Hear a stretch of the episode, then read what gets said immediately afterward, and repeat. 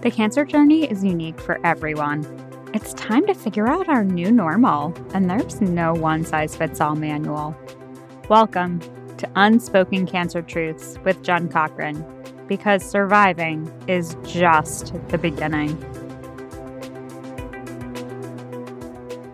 Welcome to episode 36 of Unspoken Cancer Truths.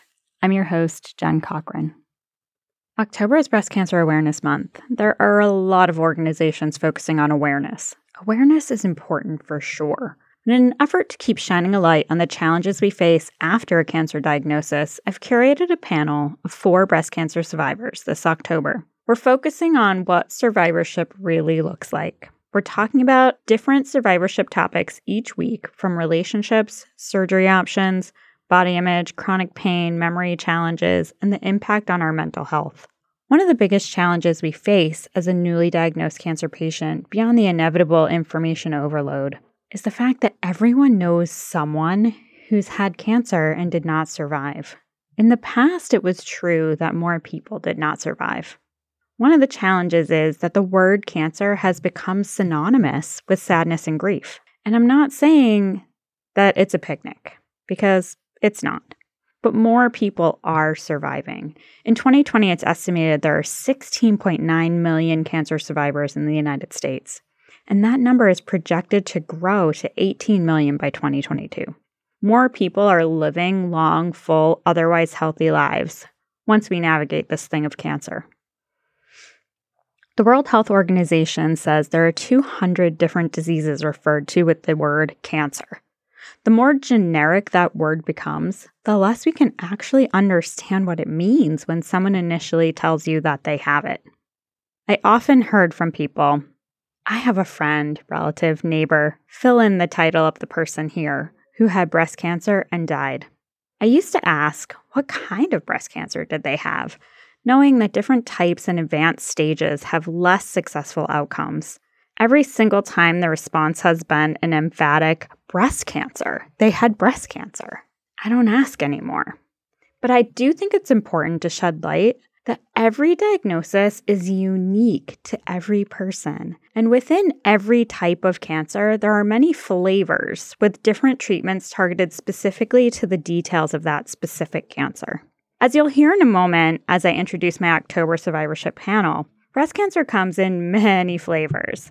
There are hormone positive varieties, HER2 positive with or without a side of hormones, or triple negative, where the tumor is a bit of a mystery with no hormones and no HER2 components.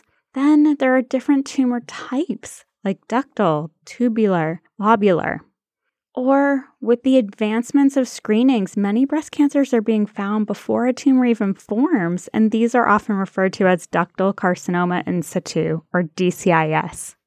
Screenings are important, and I want everyone to qualify for the least invasive treatments possible. And early detection helps with that.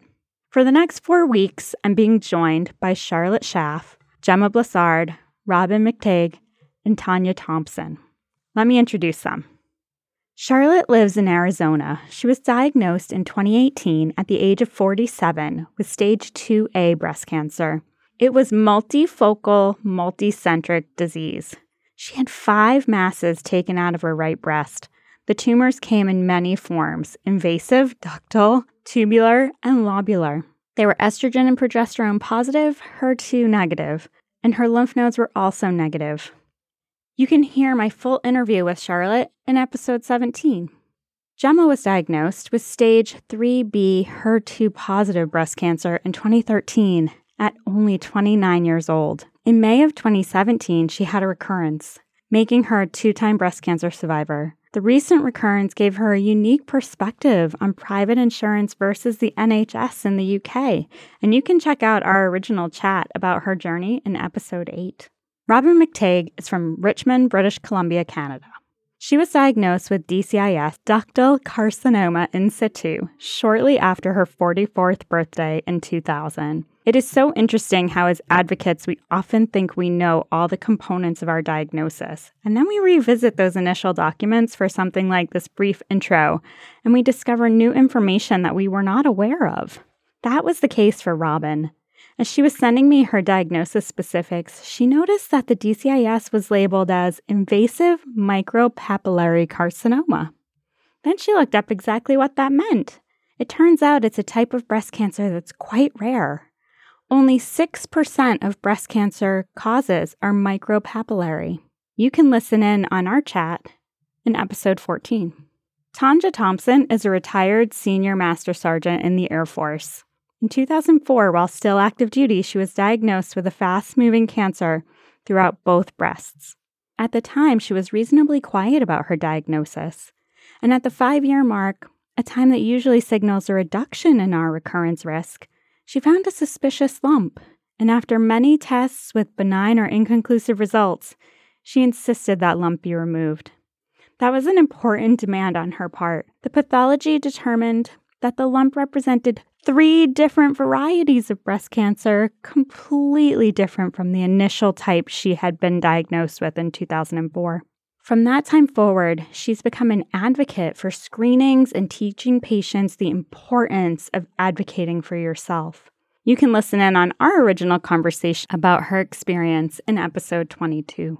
This week, we're kicking off our conversation about the challenges of survivorship. Communication is tricky when it comes to cancer. The truth is, when you share that you have cancer, the response that we receive isn't about us. It's about the person we share it with and everything that they ever knew or heard about cancer. And that's okay. We all found different ways to navigate how we communicated during our cancer journey. So let's dive into this week's chat with the girls. All right, so we're going to jump in on our first topic relationships and family challenges. So, this cancer journey can be a really curious experiment in communication with our family and with our wider circle of relationships. So, I would love for you each to share how did you share with your world along the way? And were, was there a specific situation that surprised you or that you found to be healing for your people or for yourself? Who wants to jump in first? I'm happy to jump in. Perfect. That's Gemma. Um, so the effect it had on my relationships was of a big variety. Um, I had parents who were incredibly supportive and wanted to be very close to my healing. Um, but when I first found out I was ill, I was so angry about it. And it was, there was more pressure added on top because my husband at the time, we had an 18 month old daughter.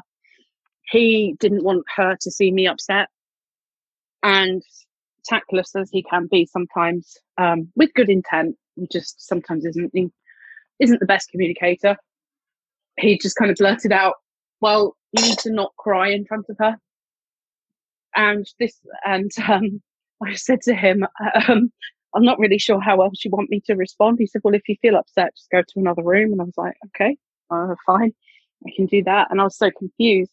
And I felt quite alone. Um, but I wasn't ready to really share with people on the first day. I was still just in shock. Um, and probably for the first week or so. The only time I felt ready to share with people was after I'd seen the oncologist I got diagnosed on the Thursday. I saw the oncologist on the Monday, and it was the most reassuring meeting. And that was when I felt ready to share. Um, and I, sh- I just shared privately. I set up a Facebook Messenger group and added certain trusted individuals to it. And I said, look, this is the situation. Um, would you like to be kept up to date? And they said, yeah. So I, um, as I got new news, as the treatment progressed, I just gradually gave them updates. Um, but it took me about six months before I felt confident to speak about it without feeling upset. And you had just gotten married at the, you were getting married when you. When I discovered the lump, yes, right. I was getting married. I was, um, I was actually trying on my wedding dress. Um, and I found I, I was just about to go downstairs and try it on, and um, I came out to shower and I found the lump. And then I asked my mum about it, asked her to, to have a look at it and feel it, and she said, "Yeah, that doesn't feel quite right." So my mum felt quite close to the whole thing from the beginning because she was there when I, she was the first person I went to when I found the lump, but she was also the first person who was on my case about going to the doctors. Um, even though I had a wedding to plan and had said, oh, this is, you know, the wed- this today's Saturday, the wedding's on Friday. Um, I've got a lot of stuff to do with work before we go on holiday for two weeks after the wedding. I'm going to have to just deal with it when I get back. I can't deal with everything else. I'm just stressed planning the wedding. So, um, so yeah. and you were traveling. Your wedding was away. I think you were in Turkey, if I recall. Um, we got married here at home in the UK, okay. and then the next day we all flew out to Turkey. So that was uh, my parents, my husband, my and our daughter, because they had offered to be the um, the childcare on the honeymoon. Didn't quite work out that way, but you know. Uh, and on the Monday, my mum insisted that I go to see the medic on the resort to have it looked at and uh, he looked at it and wanted me to go to a GP, so just standard doctor's office, general doctor's office in Turkey. I went to see them, and then they wanted me to go to the hospital. And miraculously, within sort of 10 minutes of getting there, we were seen. You know, we didn't have to wait for ages. We had an ultrasound really quickly and got the results pretty much straight away. And the result was to go home and have a biopsy, but there was no need to cut short the trip. We could just they said in your country you've got excellent facilities so and, and excellent healthcare so if you know if it is something bad you're still going to be in a good shape when you go home. So they said don't cut your holiday short enjoy your holiday then go home and have a biopsy. And in hindsight i was sat there thinking he knew that i wasn't going to have a holiday anytime soon. Well thank you for sharing that. Charlotte did i can chat. Awesome. Okay so um, basically we're talking about the relationship and family challenges yes. uh, in regards to the communication. So for me i work from home and i have for uh, more than a decade. And for me my office cooler and my social outlet is social media. It's where i can learn and share and discuss with others. So um, my situation was pretty broad when i found out I wanted to share it more as a learning uh, situation than to say, woe is me, I just found out I have breast cancer. Um, my husband is a physician assistant. When he was 19, he had a brain tumor. Um, and he is very uh, he is very all about making sure that people are following the orders of their doctor because they do that for a reason. And for me, I am in my mid 40s, and at the time, I would just ignore the orders from my doctor. I went in every year. She gave me an order for a mammogram, and I just filed it away on my desk. And my husband happened to see that stack of the orders, and it ranged, I think, from three to four years of orders. And he kept telling me I need to go and get my mammogram. Well, there's no family history. Um, I see the doctor routinely. I don't feel anything. So I really didn't feel there was any need to go. And he put a sticky note on the pile of orders and basically just said he loves me. And I thought, okay, fine. I'll show you. So I go and get my mammogram, and I find out soon after that I have breast cancer, and I've got at least two or three tumors in one breast. So my thing was, I wanted to share it with everyone. And I felt as though this is something that I never thought would happen to me. So I thought this might be a nice wake up call for maybe others to who are, I know everybody is doing the same thing as me. They're ignoring orders. So I shared it on social media, and um, it actually was very therapeutic for me because I discovered there are a lot of people out there who have gone through breast cancer and I didn't know it. Um, they were able to help me in my decision because my doctor initially said, you know, you just need to do uh, a mastectomy. You don't do, need to do bilateral or anything like that. And by talking to a variety of people who have been through it and the fears they had afterwards by not having a bilateral or that cancer came back, my decision was let's just cut these boobs out and, you know, get rid of this. And so I'm very thankful for that. The relationships in regards to this whole situation was interesting to me. The people that I thought were really close friends were some of the people who never really said anything to me whether they were scared or um, they didn't know what to say. And then there were people who popped out that I really didn't talk to that much, but I discovered really had a connection to me in different ways that I wasn't aware of. So um, it was uh, bittersweet. I guess you could say. But I'm very happy that I did it so openly for me personally. Yeah, I was similar to you in that regard. And I found the exact same thing with people who you thought for sure were going to show up and be front and center were like, you know, kind of faded into the background and people that you didn't expect at all. I had one neighbor that was like, I am bringing you food. So I'm doing it and you will like it. and then I'm going to do it again next week and you will yes. like it. yep. And so it was really interesting those the relationship dynamics and how Absolutely. that evolves through through the this whole journey. Tanja, I know this was a topic yes. near and dear to you. Yes. And I think more so because I had transitions. And what I mean by that is that my first diagnosis was totally different than my second diagnosis. And, you know, when you've had it the first time, there's a lot of mystery, there's a lot of uncertainty, there's a lot of, there's a lot, I think even a lot of fear because of what you don't know. And for mm-hmm. me, I can remember just going to the doctor. The I didn't go to the doctor because I had a lump. I didn't go to the doctor because I felt anything.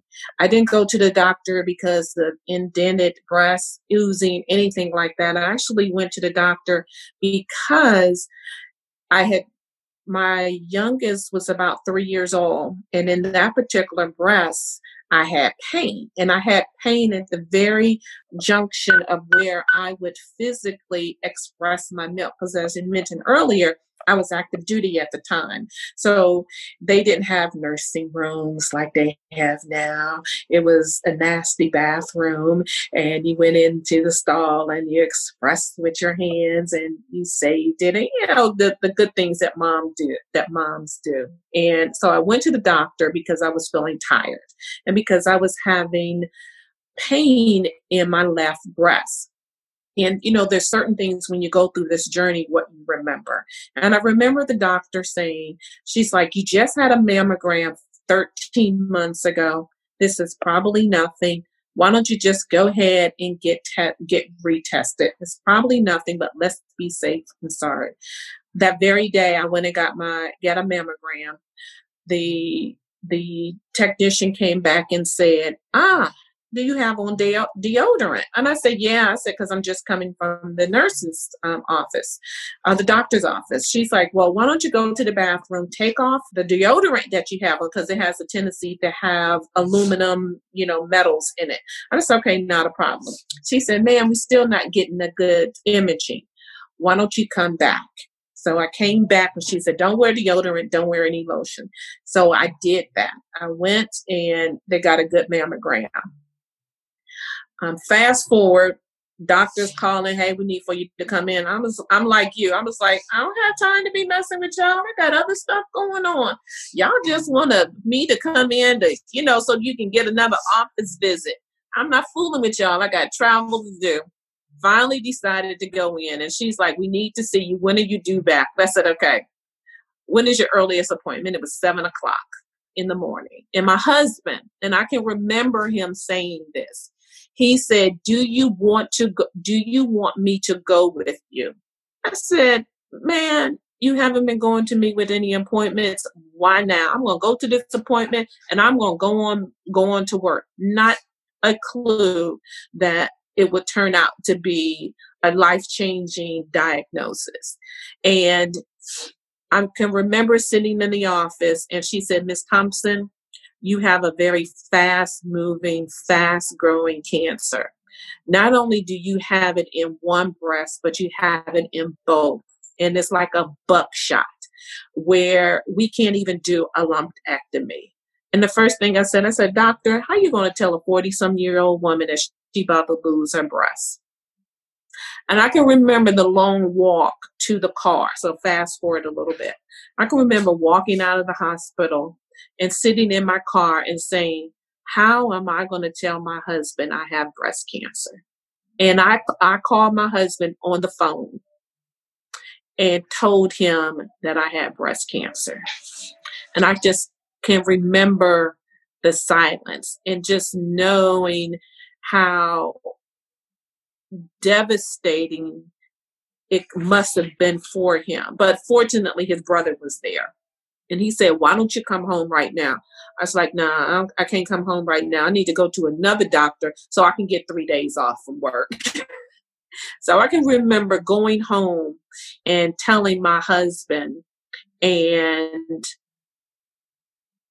just the the fear in his eyes and we had three children at the time and the youngest was five years old and i can remember us having to tell them because one breast cancer didn't run in my in my family no one in my family has had breast cancer and so for this to come out the blue, and the only person that we even knew that had breast cancer, and it wasn't even anyone close, that person died. So we associated breast cancer with death.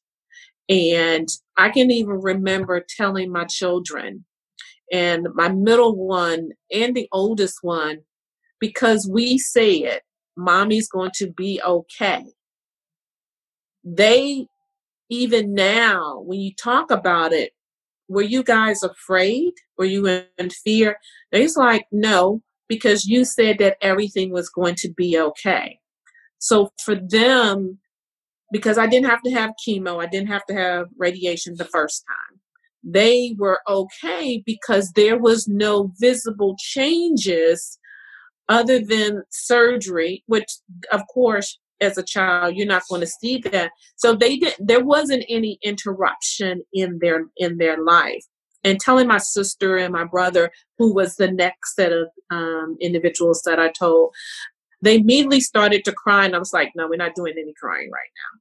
So my strength also helped them be strong and that is what one got me through but then my family as well because my strength as I mentioned earlier, help them and everyone else. Because when they when they told when they told the story or were telling the story, they said, "But don't go to her crying. Don't go into pity because she's going to immediately smack you back with a like a baseball bat." So um, that was that was my. You talk about family relationships and all of that. That's how you know it was for me. It was it was the strength um, of family, but me being the strong one as well. Well, and you set the tone, which I think yeah. is important because they let you set the tone. Mm-hmm. Yeah. I think sometimes and then being hard. the oldest. You see, I'm the oldest, yeah. so you don't have much of a choice. yeah. So that reminded me of being at um the night before my surgery. We had an appointment with a nurse practitioner because we my surgery got moved from one hospital to another.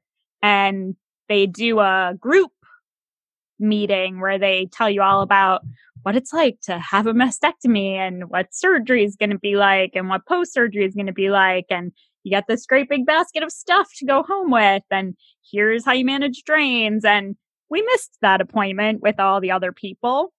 So the only day I could do it, because you know, we're busy. as you and Charlotte and Gemma have all said, we're busy.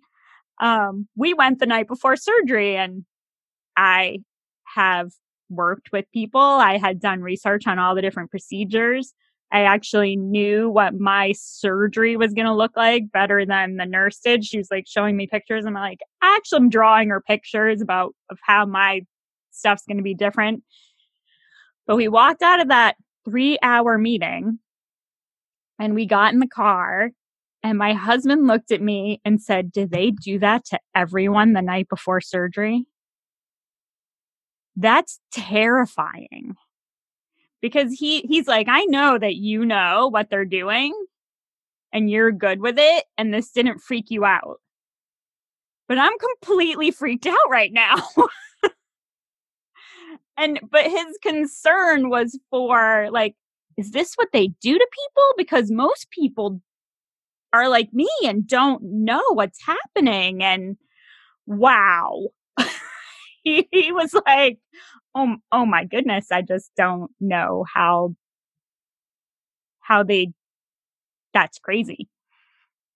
And then I reassured him that they don't normally meet with people the night before. This was like an odd situation. But it's, there's a lot of different components, like how our medical folks talk with us and how we interact with other people and how they interact with us. So, Robin, I would love for you to to share one of your experiences. Yes, and I think it's interesting how sounds like a lot of us were in our 40s when it happened, which is considered young. Anything under 45, at least here in Canada, is considered young, and I was 44. And for me, it was just calcification on mammograms and keep continuing to have them until they did a needle biopsy. And like Charlotte, I really wanted to educate people, so I wasn't quiet about it. And everyone was shocked. I was the supposed healthy one, right? I ate well, I ran every day, I did all these different things. Though the stress that I had in my life, I had kind of ignored being busy like everyone else and getting everything done and doing too much. And so it was a shock to me and everyone else in my world.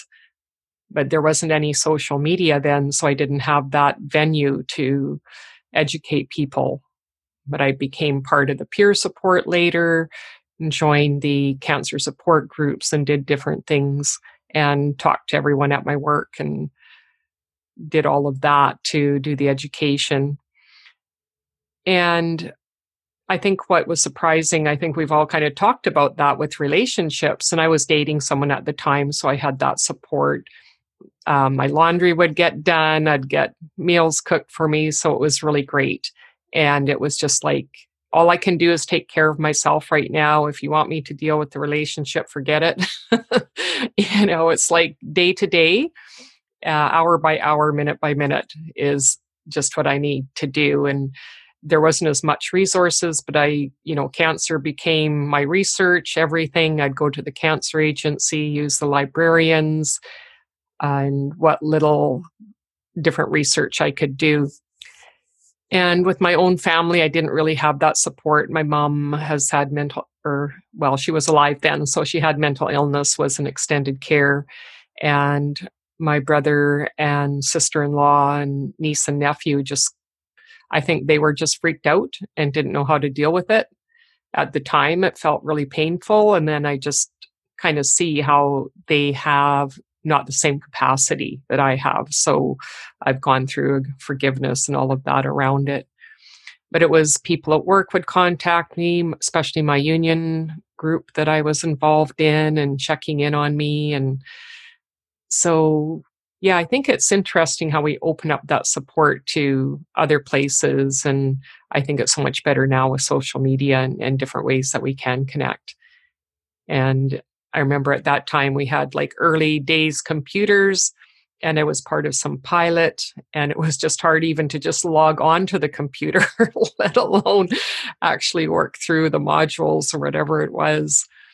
And the other support that I really enjoyed was through the hospital and the cancer agency was the stress groups helping us to relax. So healing touch, music, all of these different things because I just feel felt like I was so tense. I didn't know how to relax. I hadn't ever been able to relax. That wasn't my history so that was really really beneficial for me and out of that came a retreat i went to that was life changing and the people there that hold such a beautiful space for people for a week to just be taken care of and being able to look at what is death like what is life like? And there was eight of us women and there's only two of us left alive. So we had people that died shortly after that experience. And it was just so touching to be with them. Yeah it's a it's a challenging challenging challenging journey. It's interesting how that openness you know being open to what comes and receiving I think it's hard for us as women to really receive and accept help. And I think this journey definitely helps us in that way to receive more and be open to receiving from unexpected places kind of yeah. re- releasing our expectation. Yeah expectations control all of that so yes. and what my huge gratitude for that group is because for some people we had a one-on-one with a counselor and for a lot of people cancer is around loss but i'd already you know that was my life. I'd had a lot lot of loss in my life and it was really just reopening back up to my spirit which i'd kind of shut down that part of myself. So forever grateful for that experience. Yes i think everyone here has has gone through a reimagining of sorts. That wraps our first survivorship chat of october. While all of us have followed a path of promoting awareness and advocacy, we've all gotten here by very different ways. We chose to share more openly at different stages. We all had different diagnoses, and two of the five of us have had a recurrence. One of the most interesting parts of this week's topic for me was how we all experienced unexpected people showing up to support us in really big ways, while we also experienced even more unexpected people falling away. I saw a post on boundaries recently where someone was talking about managing the people in your life when times are tough. Their take was on limiting the people you let be of support. And while I'm all about having boundaries around what you're available for to discuss and receive advice about, I think our chat today shines a light on how our expectations of people may not always match what happens when the rubber hits the road. Next week, we'll be back talking about surgery choices, body image, chronic pain, and challenges no one prepared us for related to the physical components of breast cancer survivorship. I hope you'll listen in. In the meantime, come on over to the Facebook group Surviving is Just the Beginning and join us as we continue the conversation there. As always, thanks for listening and have a great week.